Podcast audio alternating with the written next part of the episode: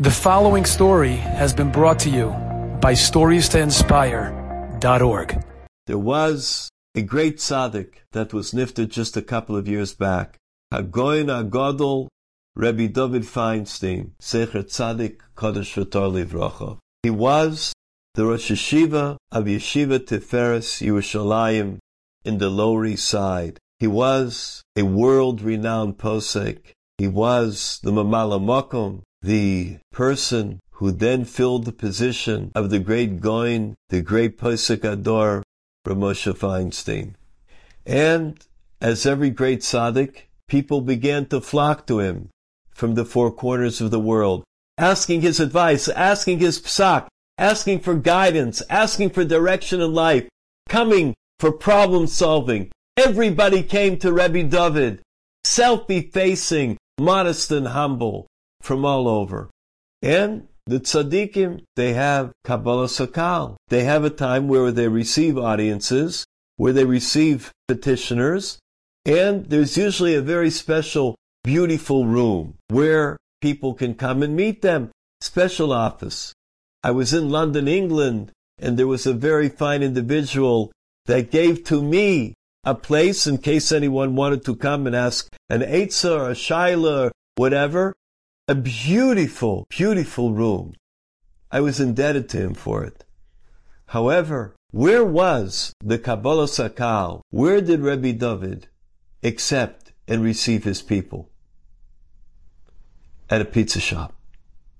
Not in the front of the pizza shop, not at the Mizrach rather in the corner, in the back corner of the pizzeria. That is where Hagoina Golder of Dovid Feinstein saw people. How did that happen? How did that come about? The owner of the pizza shop once came to Reb Dovid and he told him, I have a very difficult problem. I think I will have to close the store. There won't be a kosher pizza shop anymore. I know that there are people that could come, but I don't have enough customers. There are others that possibly in the neighborhood, a lot of people, but for some reason they don't come in. I can't afford to keep going anymore. I'm not making a living from it. I'm not even able to pay my bills.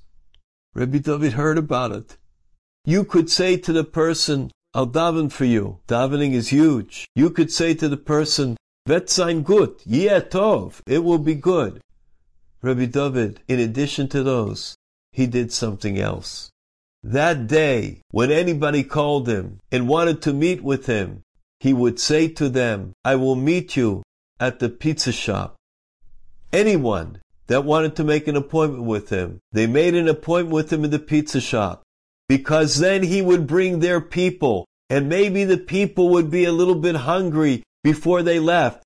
Maybe they would order a slice or maybe they would order a pie or maybe they would order a drink.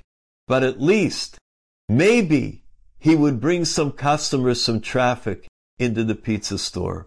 Well, needless to say, the great Gadol, the one who was the Mamala Makom of Agoin Rav Moshe, the one who was Rosh Yeshiva, Mesivta Tiferes Yerushalayim, the one that was adored by all of Klal Yisrael, the one that put out Shuvas, the one that put out Sforim on Chomish and Haggadah and all types of subjects. That Gadol, he met in the pizzeria with his cow, with his community. The pizza store thrived. It stayed open. And the great Gadol taught us all a very important lesson in what means Gemilas Chasadim.